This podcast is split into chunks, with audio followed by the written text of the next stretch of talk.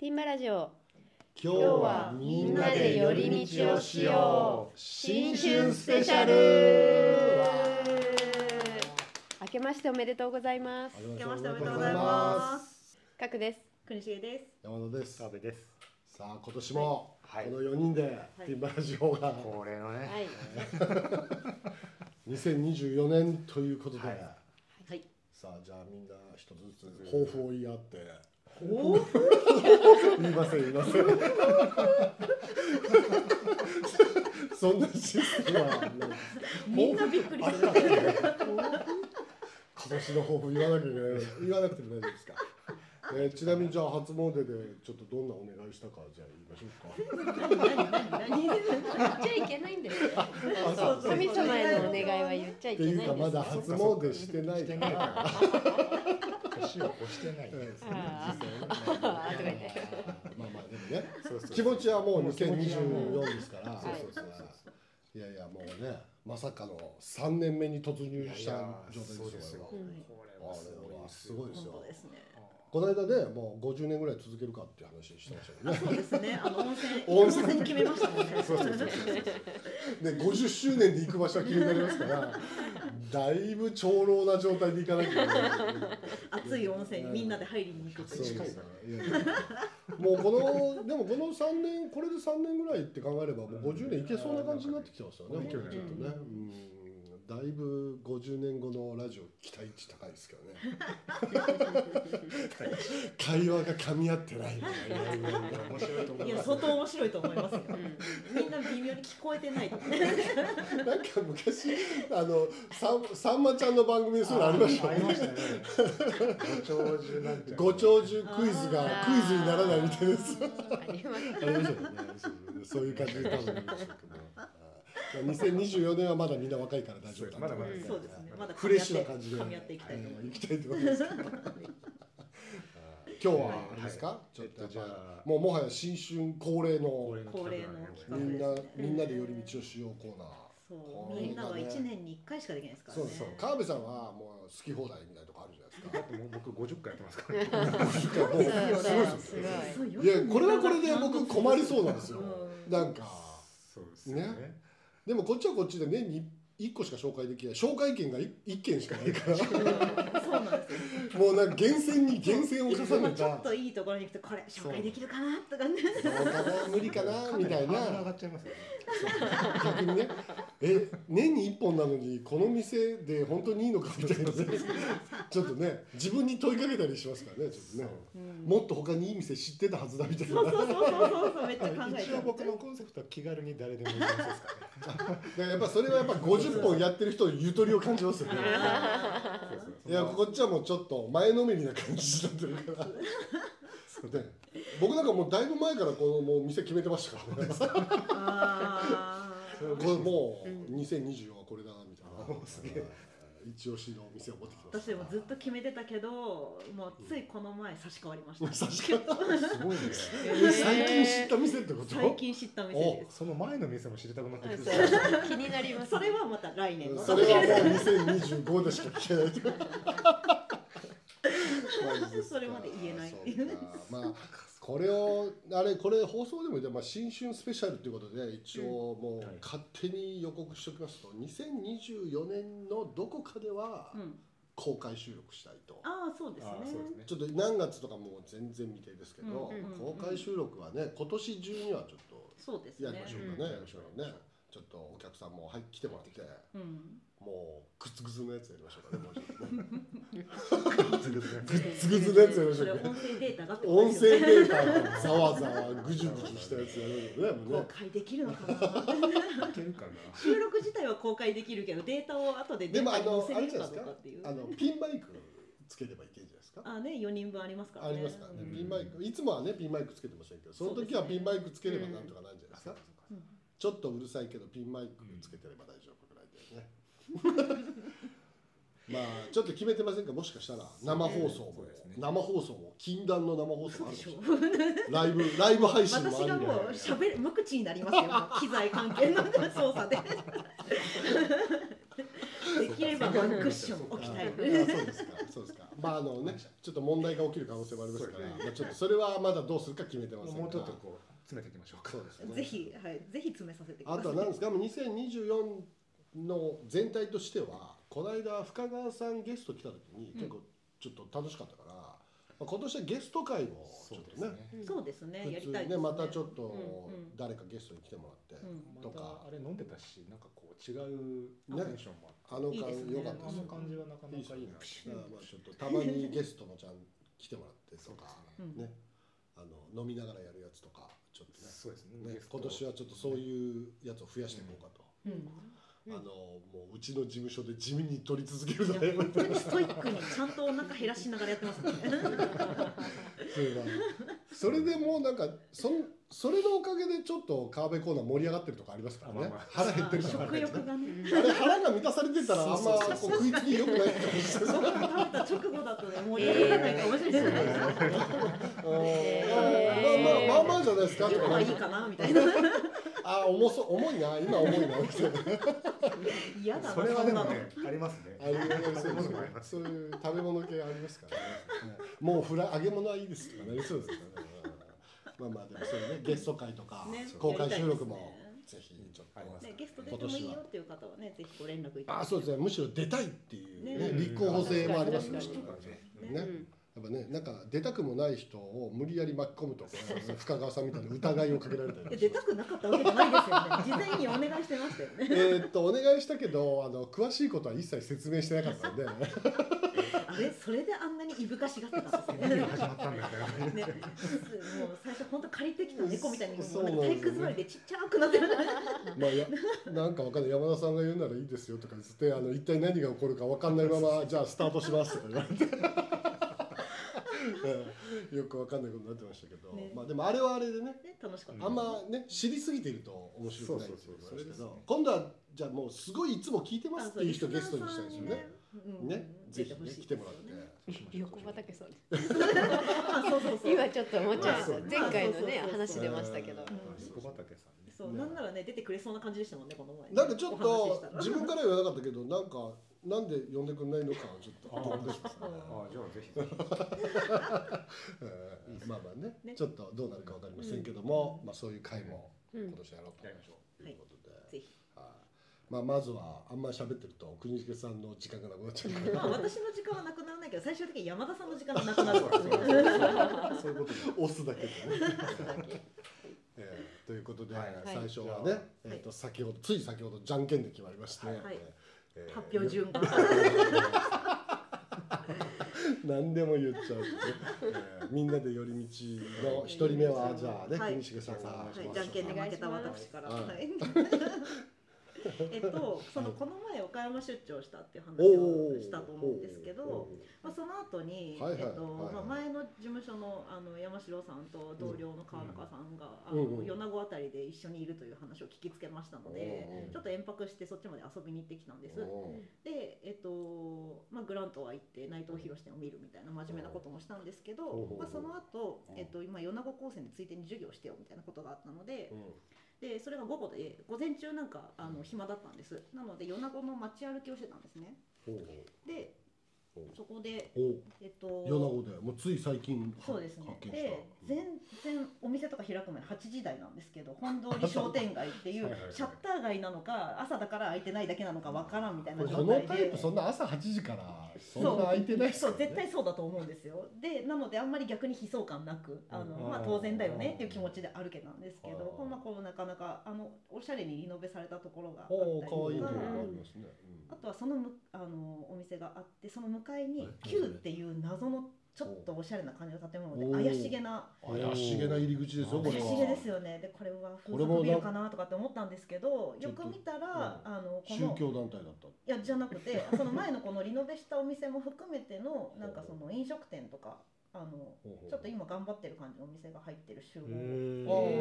ああそうなんだ。とかっていう Q っていうアルファベット何店舗か入ってるってこと。そう何店舗か入ってて、でそのなんか食堂、主に食堂とかが入ってるみたいなのでっていうところを街歩いて、閉まってたみたいでしたけど、あもちろんその時間は朝だから開いてればね、もうちょっとお店っぽかったかもしれないね。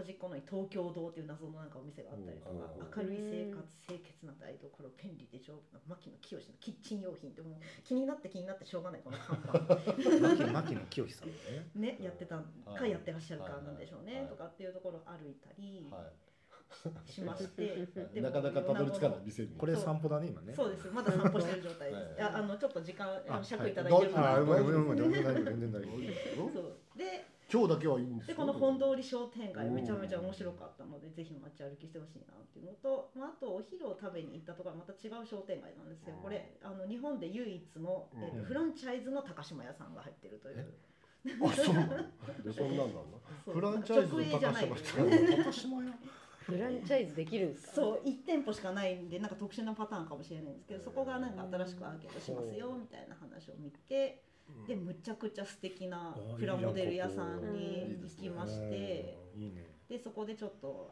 プラモデル買っておじちゃんと仲良くなってこのおじいちゃんめちゃめちゃ面白くてめっちゃおしゃべりしてくれるんですけど、これなんていう名前のプラモデル屋なの、お店がの名前が書いてなかったなんていう名前でしたっけねちょっと待ってね名前はわかミニ四駆って懐かしい寄り道マップにはマッピングしておきます。ああそうですね名前は今でこのおじいちゃんがもうめちゃ友達みたいになってんじゃん。戦後ぐらいからなんかエンジン電車のエンジンとか電車のパーツとか集め始めてでなんかそれがいろんなとこに無造作に飾ってあるんだけどこれねもう今オークションで何百万するんだよとかっていうのをそれあんまり言わない方がいいですよとか言いながらひとしきり話を聞いてでもともとは木の模型を販売してるところだったから今も展示してるんだとこの後奥さん帰ってきて奥さんとひとしきり喋ってきたんですけどキャリーパンフレットのサインとかあったでその後に行ったお昼を食べた場所はちょっと紹介したい場所とは違う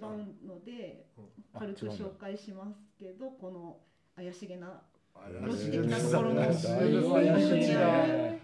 天ぷら屋さんでこれもでなんか知らない国だったら入れない謎のフォークに入っていきそうな階段とかあったりとかあとなんか育ちすぎた金魚とかがいるこんな不思議なところでご飯を食べでホクホクしながら帰り米子空港に向かうというところで見つけたお店がこれです。あ、出た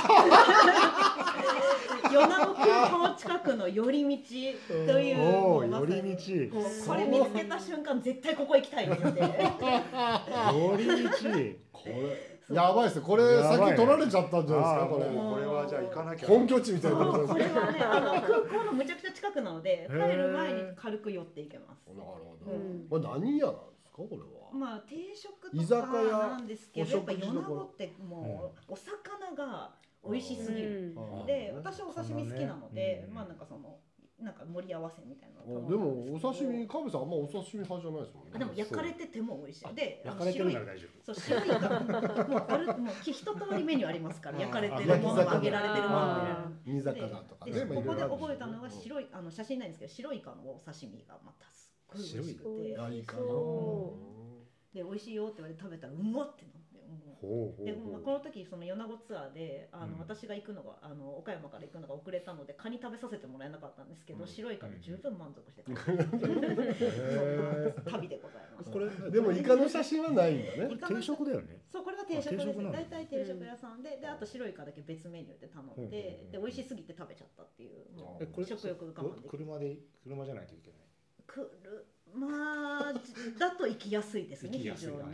でただ空港からむちゃくちゃ近いのでここに行くためだけだったら空港からタクシー使ってもいいかな。でここから米子市街も近いっちゃ近いのでまあタクってもいいかもしれないですね。歩いて行けるほどは近くないでしょ。米子空港からは。あ、それ空港歩けそうだね。むちゃくちゃ近いです。あ、歩けそうじゃない。歩けなくなる。歩けます。ただここに行った後に、どこまで泊まる場所までどうやって行くんやって話があるので。でももう食べるだけだ。一回もう空港に最後帰りに飲みに行けばいい。あ、そうそういう感じ。早めに空港に着いて。それ行けそうです。そんな感じですね。いいですね。この寄り道。まさかまさに寄り道だね。でしかも若干怖そうなおっちゃんなのにむちゃくちゃ優しかった。そうか、それもいいね。なんかすごいご飯とかおかわりするとか。すごい気使ってます。ちなみに飲めるところ、飲めるところです。はい。あ、いいね。飲めるところは最高だよね。そうですね。飲める定食屋さんって一番いいよね。飲める定食屋さんいいですよね。いや、しかもみんなこれでも確かになんか飲めそうだね。そういいですよね。しかも空港に近いの意外とプラスかもしれないですよね。そうそうそう、めちゃめちゃ行きやすい。ちょっと離れると逆に行きづらかったりしますよね。結構空港早く着いて時間が余っちゃうとかあるんですよね。そのパターン多いですよね。午前中しか仕事なくてみたいなたまにあるんですよ。急いで帰ってもなんか飛行機そんな飛んでないみたいなのありますからね。おお、すごいすごい。美味しそうな。他にもいろいろあるんですね。あ、なんか普通に、まあでも居酒屋って書いてある。居酒屋さん的な。食事居酒屋って書いてあるから、定食もあるし居酒屋メニューもある。のどぐろの唐揚げ、うわ美味しそう。これ食べたかったな。あ、だからゆっくりはしてないのか。そうですね、もう空港飛行機時間までね。だからプラス2時間ぐらいで行きたいですよね。だから飛ぶ3時間前ぐらいに行きたいですよね。だいぶ余裕持って行きたい感じですもん。なんかね、ちょっと夜の便なのに夕方着きたいと。そうですよね。もう寄り道じゃなくなっちゃってて、がっつり目的になってる。でも目的はちゃんとあるから。そう、米子に別の領地で行く時間。そう、だからこれ飛行機で米子に行ってこの店で食べてそのまま飛行機に乗って帰ってきたらこれ寄り道されませんから。大丈夫。寄り道の定義に厳しい山田さんが大丈夫で言ってますから大丈夫です。なんかね、もう店の名前が寄り道だからちょっとね。これはちょっと言っとかないといけない感じしますね。あ、これ白い。おー、そういう感じ。いいね。めちゃくちゃ美味しかったです。びっくりしました。でもまさか寄り道っていう店の名前で攻めてくるとはね。さすが。それ言ってしまったら紹介せざるを得ないです。さすがにね、そのパターンがあったのか。これはいいね。なんか最初に一本取られた感がありました。いやでも出落ち感あるかなと思ってたんで、ちょっと最初にやっちゃいたかった。なんか街の紹介長いなと思ってたんですよ。なかなか店出てこないんだそうですよね。いや、米子自体もコンパクトシティで、私車運転できないけど一人でも結構回れて、お城まで登っちゃったりして。あ、電車移動？で、電車とか歩きで、要所はその米子で先生やってる人に送ってもらったんですけど、ちょいちょいリリースされて一人行こうとしてました。まあまあでもいい。でも普通にメニュー居酒屋として結構いい感じのメニュー揃ってる。いいですね。他のも食べたかった。いいですね。大体こういう言い方するとあれですけども、空港の中のレストランって大体美味しくないじゃないですか。正直ね。だからこの歩いて行けるところぐらいでこういうのがあると助かりますよね。そうそう。最後にいい感じの飯が食えるっていう。大体最後出張頑張ったなっていう時の最後がなんかそうでもない空港の飯食わないで、ね、ありがちですよね。ありがちでね、あんまり美味しくないラーメンとか食わされてね、ちょっとなんかよくわからないことになるじゃないですか。もうちょっといいやつ欲しいのになみたいな、頑張ったのになみたいな時ありますからね。陥りがちなあれですよね。これ報われそうだね。これはかなり報われますね。最後にいい思いできた。よし、米子に用事作ろう。ぜひ。米子ね。作れそうな感じあるしないな、ちょっとね。作れ、米子に用事を作れっていうオファーを今出してますから。本当ですか。いいですね。はい。いや、もう夜道、米子行ったら、いいですね。いいですね。わかりました。じゃあ次は僕ですね。はい。僕のやつはですね。僕は仕事で福井の仕事を結構してるんですけど、というのをまあ前多分言ったことあるかもしれないですけど、僕福井県生まれで18歳まで福井県にいたんですけど、で今福井県のなんか木材活用アドバイザーみたいなやつの県のやつをもう7年ぐらいやってるんですけど、もう福井県の業界人は大体知っている。まあそんなに全人じゃないですけど、でもまあまあ結構長いね、もう結構行ってんです。まあだから自分の地元だからっていうあれなんでしょうけど、まあそれ行ってるので、もう大体もう月1ぐらい行ってるんですよ。もう県にね、福井県に仕事で。そんな行ってるんですか。大体毎月行ってます。もう多い月2とか行ってる。すごい。まあ行かない月もたまにもちろんありますけど、でももう結構月1ぐらい行ってるんですけど。で、その福井県の中でも、もう絶対にここだという福井に行ったらそこだ。福井県でもう多分一番うまい店はもうここだと言っても過言じゃないという店を今日福井で一番すげえ。もうこれは一番でしょう。そういうことか。はいはい、わかりました。一番でしょう。はい、店がありまして、まあこのお店やってるのは僕の友達がまあ経営してるわけです。でまあ友達夫婦というかねがやってまして、それを今日紹介しようと思うんですけど、福井県ってまあ人口が70万人ぐらいしかいないので、まあ、大体確かもう練馬区ぐらいしか人口いないわけです。でそれが広い敷地に分散してるので、もうほとんど人口ね、人口密度ないんですけど、まあそれはまあ高知とか行ってもまあ似たようなものですよね。まあ秋田に行ってもまああれですけど、まあ田舎のとこなんですけど、その福井田舎だという福井の中でもよりすぐりの田舎の限界集落。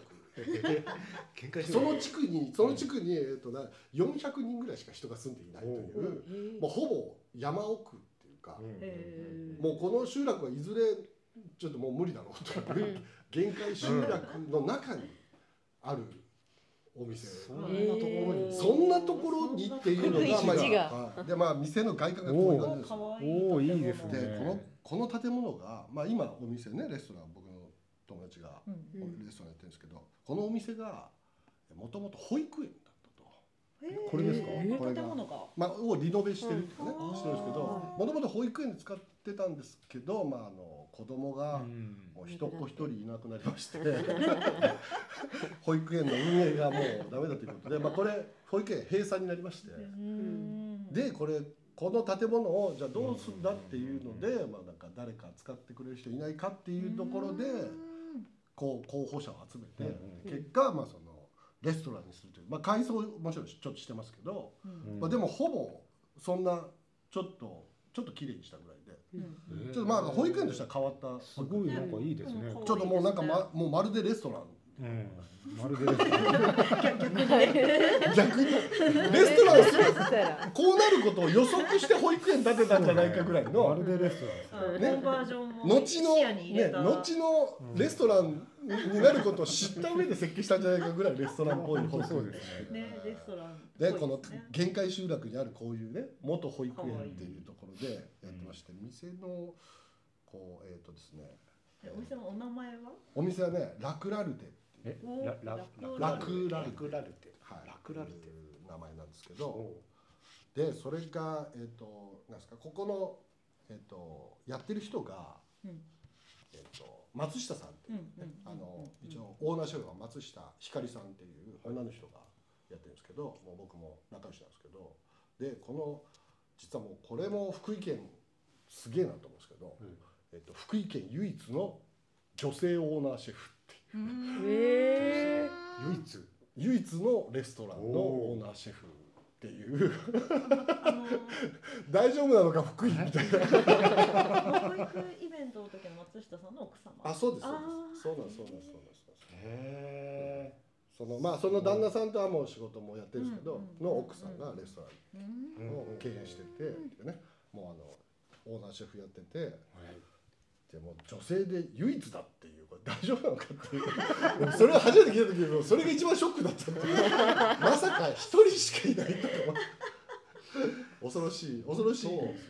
でこの人だけどね、店がこれ実はすごいのは実はミシュラン取ってまして、すごい店ねミシュラン取ってまして、ミシュラン2つっていうか、まあ星は取ってないですけど。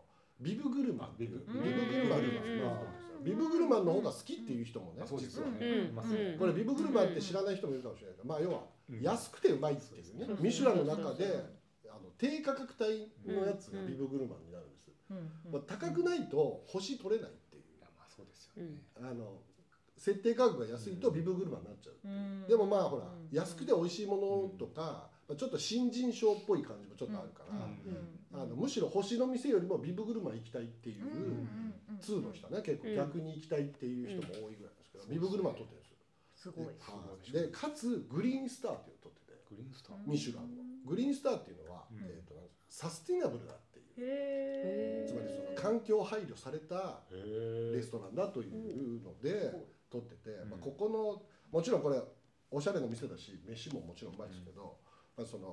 本当にその地元の食材で作るそのもうほんとすぐあそこのおばあちゃんが取った野菜ですみたいなやつとかをちゃんと厳選してね、であそこのちょっと隣町の牧場のみたいなのとかをちゃんとこうね、基本もう地元の近くの取れた食材をほぼ使って、でもうハーブとかはもう敷地の隣で自分で育てるっていう状態で、そうそうそうでまあなんか薪のオーブンがあるんですけど、その薪のオーブンで肉焼いてくれたりとか、まあするんですね。薪ですね。ね、でもめっちゃその薪のオーブンだからうまいみたいなやつが結構出てくるんですけど、その薪のを調達してるのがその旦那さんが森千代にそういうことだね。そこで繋がってる。もうまさにそう。確かに。もうまさにそういうもう本当にサステナブルっていうのをなんかこう食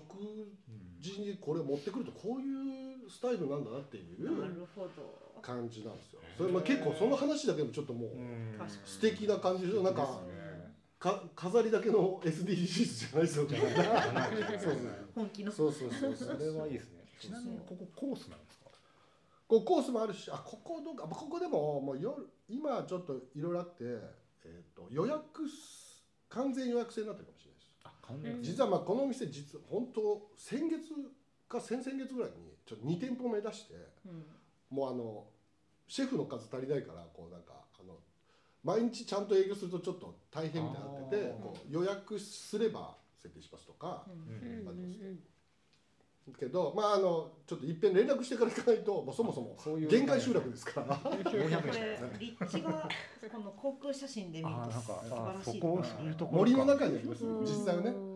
でここちなみに行くと裏山の山を案内してもらいます。このすぐ店の裏に山があって、まあそこの山を本当に山のことも知りたいっていう人は案内してもらって、その後レストランでご飯食えるみたいな。じゃあご飯が結構長い時間が必要なんです。まあそれは一般的にはやってる。僕が言うとやってくれるみたいなシステムなんですけど、まあまあでもそういうね、もう本当裏山がこれどうやって行くんですか。これだから僕何度も言ったことあるんですけど、これもう夜ディナーに行くときにはもうほらまあもちろん車以外では何も交通手段ないですから、電車は走ってないんですね。電車なんてものはもうそんな現代的なものは通ってますので車で行くしかないですけど、もう車の行く道が真っ暗闇の山道を通ってくる。そうなんですよ。ここ泊まるところとかってもあるんですか。まあ一応ねその村の中でなんか一応なんかリノベした泊まる場所みたいなのありますけど、まあキャンプできますよ。はい、キャンプしてる人が食べに。まあただあれですよ。僕がいつも行く福井のその中心地から別にその車で何時間もかかんないですから、1時間かかんないぐらいなので車で行けば別にそんな全然帰ってくるんですけど。まあ、行く道中の山道真っ暗だなみたいな感じで、俺この先で本当にレストランあんのかなみたいな気持ちになりますけど、まあまあでもそういうところもう本当に山の中みたいなところにあって、まあその風景もめっちゃいいですよ。その田園風景とかね、もうまさに自然の中にレストランあるみたいな感じですけど、そうでなんかそのハーブ育てたりとかもしてますけど、あとはなんかね僕ちょっとこの間感動したのが。まあ肉料理がね、まあ、肉結構うまいやつが結構出てくるわけで、さっきの薪オーブンで焼いたやつも出してくるんですけど、それの切るナイフを特注で頼むんですけど、そのすぐ隣町みたいなところで越前打刃物っていうなんか伝統工芸品があるんですよ。めっちゃ切れるっていうでもなんか人気のある人はもうなんか頼むと3年待ちとかいう商品みたいな、まあそういう有名な伝統工芸なんですけど、そこの特注のオーダーっていうかね、そのレストラン用のナイフを作ってもらってて、それで切ったらとんでもなく切るんですよ。この肉こんなすって切れるみたいな、豆腐切ってるぐらい切れる。そういうとこで出てくるのあんま切れないですよね。そう。スパー。それはちょっと切ってみたいですね。でもなんかやっぱあのぐらい切れ味と肉うまい気しますよね。ぐじゃぐじゃやんないからスパッていくから、まあ実際うまくなってると思うんですけど、そういうなんかを例えば出てくるお皿が木のお皿もそのね松下さん旦那が作ったね木のカッティングがね、ちょっとこれはこれが合いますみたいなケヤキが合いますみたいなやつを用意されてね、ナイフとかそういうのもやってて、でこの人のおっしゃるその地元のそういうなんかこう環境とかね、そういう環境の中でしか食べれないもの出しますっていうやつで、でもまあ人気あって、まあ、ミシュランとか取っちゃったから、まあ、ちょっと知名度上がっちゃうとなんかこうここでこういうの食べたいんだけどっていうのできますかっていうオファーが来る電話かかってくるらしいですよ。なんかこうなんか大事な記念日だからなんかちょっとフォアグラ出してほしいみたいなこと言われるらしいんですよ。でもうフォアグラ出してほしいんですけど、なんか何だったらフォアグラ自分で用意しますって言ったらもう断ると。ここでフォアグラ食う意味ないので、他の店で食べてくださいって断るね。さすがいい店でしょ。もうなんかちょっとなんかちょっと行きたいんですけど、ちょっとこれだから逆にレベル高すぎて寄り道感がないって言われてます。目指していく感じです。だいぶ遠いしね、ちょっとね。これを食べに行くために行かないといけない。まあそうですね。私自力で行ける気がしないんですけど。僕もだから福井まではまあそうで車運転できない人は自力で行けませんけど。行けないですよね。福井まではめっちゃ行ってるんですけど、まあ確かにこの店行くときはもうギリギリですよね。寄り道かどうかね、もうちょっとね。確かにそうですね。危ないですよね。もうちょっとね。でまあだからでもこんな立地条件で。だってそこだもんな。そこって伝わってないかもしれない。寄り道マップにまとめてます。だから見たらおかしいでしょ。こっち町あってドーンって山の真ん中じゃないですよ。すごいです。いやでも本当すごいいい店だから、まあまあかといってそんなめちゃくちゃ遠くないですよ。この辺から車で来たらまっすぐですけど、もちろん全然ね、街中からレンタカーだったらどこが街なんですか。でもまあほらこの辺とか別に普通に街ですよ。ああ。そうそう。まあここに福井大学とかありますけど。福井大学。うん。ね。にしてもやっぱ。まあまあ歩いてはいけないです。歩いては無理です。ね、さっき米子空港から歩いて行きましたけど、それはもうそんな無理ですよ。これ遭難します。だまあでもあれですよね。もうだからもうギリギリ寄り道かどうか怪しい。寄り道に厳しい僕としてもちょっと危ないです。そこまでしても食べ行く価値は危ない。寄り道じゃないっていう感じなんですけど。でまあ本当でもこれ県外とかからもみんなここ食べに来た。いやいやそうでしょうね。すごい人気の店ですけど、まあでもこの立地条件でミシュラン取るってやっぱすごくないですか。その調査の人が来たっていうのもすごいですよね。ミシュランもすごい。ミシュランサイドもね。鍵つけてちゃんと行くっていう。いやまあミシュランってだからやっぱちゃんとしてんなってみんな思うんでしょうね。そこまでちゃんとね。そう。ちなみにこのねひかりさんまあ友達でもなんかね何度もなんかこういろいろこう。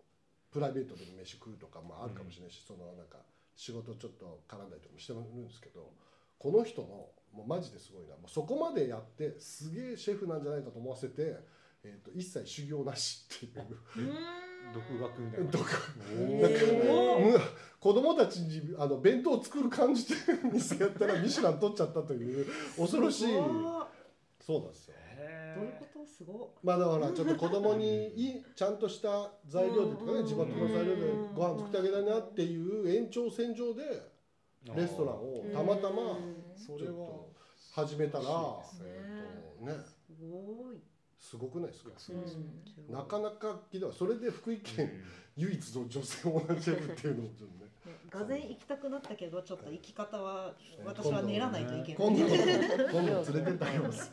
でまあ、どんな料理かっていうのをちょっとね、こういうの出てくるんですけど、このソーセージが抜群にうまいですよ。もちろん自家製ですけど、めちゃめちゃうまいです。これ結構なんていうかこの店の人気料理みたいなね。話によるとそんなつもりじゃなかったのにめちゃ人気出てしまったからなんかみんな頼むみたいならしいですけど、それでこの部屋の裏のなんか元遊戯室みたいなピアノの置いてある部屋でこう生ハムつってあったりします。ね、これね自分で生ハム作ってますけど、そうですね。でこの薪の方がね、いいですね。そういいですよね。これひかりさんですからね。これね。唯一の。やってますね。で、こういう内装です。これ僕本当だ。ホームページ。ホームページでですよね。はい。聞いてますね。これ実はここの奥にえのきださんですけど。あ、えのきださん。知り合いばっかり。で、これ松下さんですかね。旦那その方ですね。こんなね、こういう感じですけど、あとは飯の感じでこういう感じですね。こ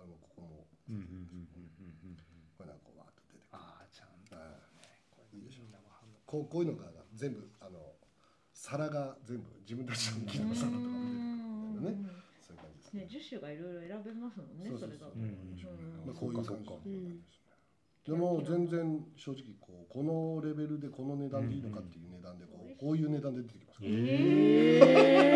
す。やばいですよ、やばいですよ。びっくりしたでしょ今値段嘘でしょみたいな。本当ですかっていう値段出てきますよね。スペシャルでも4000円。これですかね。一番大変な。すごい。私でもいけるよ。そうでしょ。ビブグルマでしょこれ。あとは免許だけだ。そうだね。そこだね。そうなんです。でこれ一応この店が一応本店だから、まあ、ここがまあもちろんおすすめなんですけど、この間出たちょっと福井県の別のところにね、より僕の実家に近づいた敦賀っていう、敦賀駅のは結構近くに駅からね、まあ、歩けなくないぐらいのところです。徒歩15分ぐらいかかるんですよね。2店舗目同じ人が作ってるんですか？で今そのなんですか行ったり来たりします。そのオーナーションがね、まあ車で別に行ったらめっちゃ大変です一人二人そうそうそうでまあ本店はほらずっと一緒にシェフやってたっていう弟子みたいな人に任せてで必要な時は来てみたいな。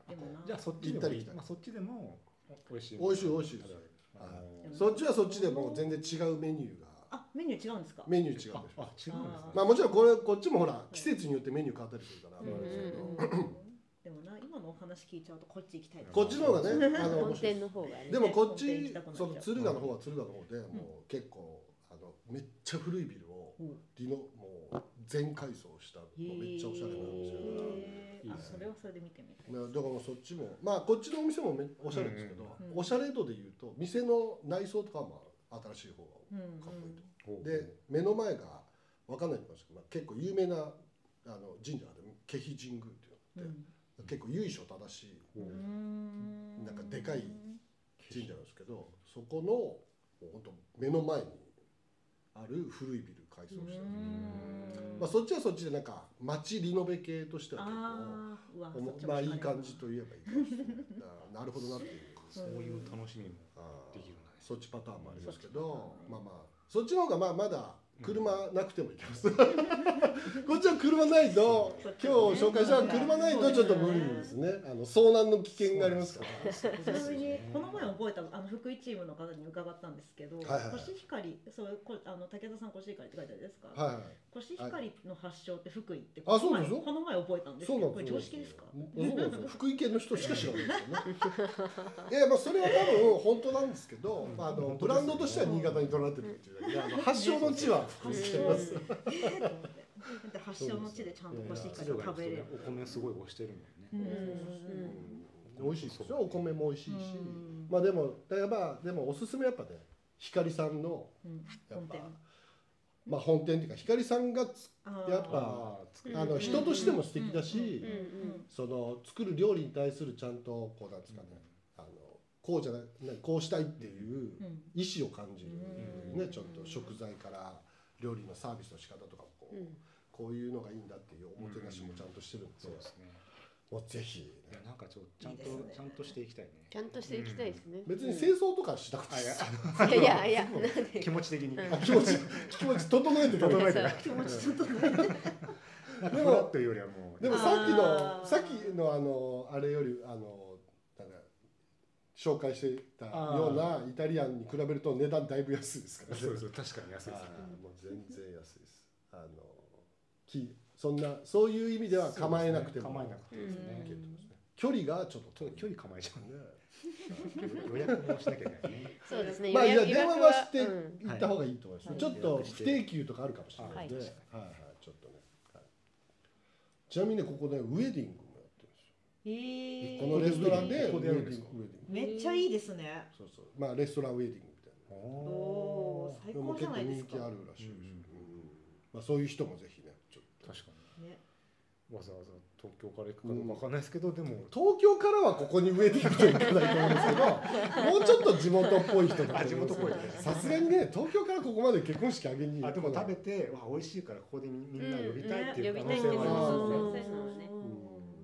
ね、でもちょっと行ってみたい。行ってみたいです。ちょっとじゃあということで今日は福井県の楽なる手を楽なるしました。はい、今日は川辺コーナーがないので、はい、次はありますね。次2回目、次は後編で毎年恒例の新春スペシャルは前編後編ということで、じゃあ次はね後編に期待していただいて、はい、ありがとうございました。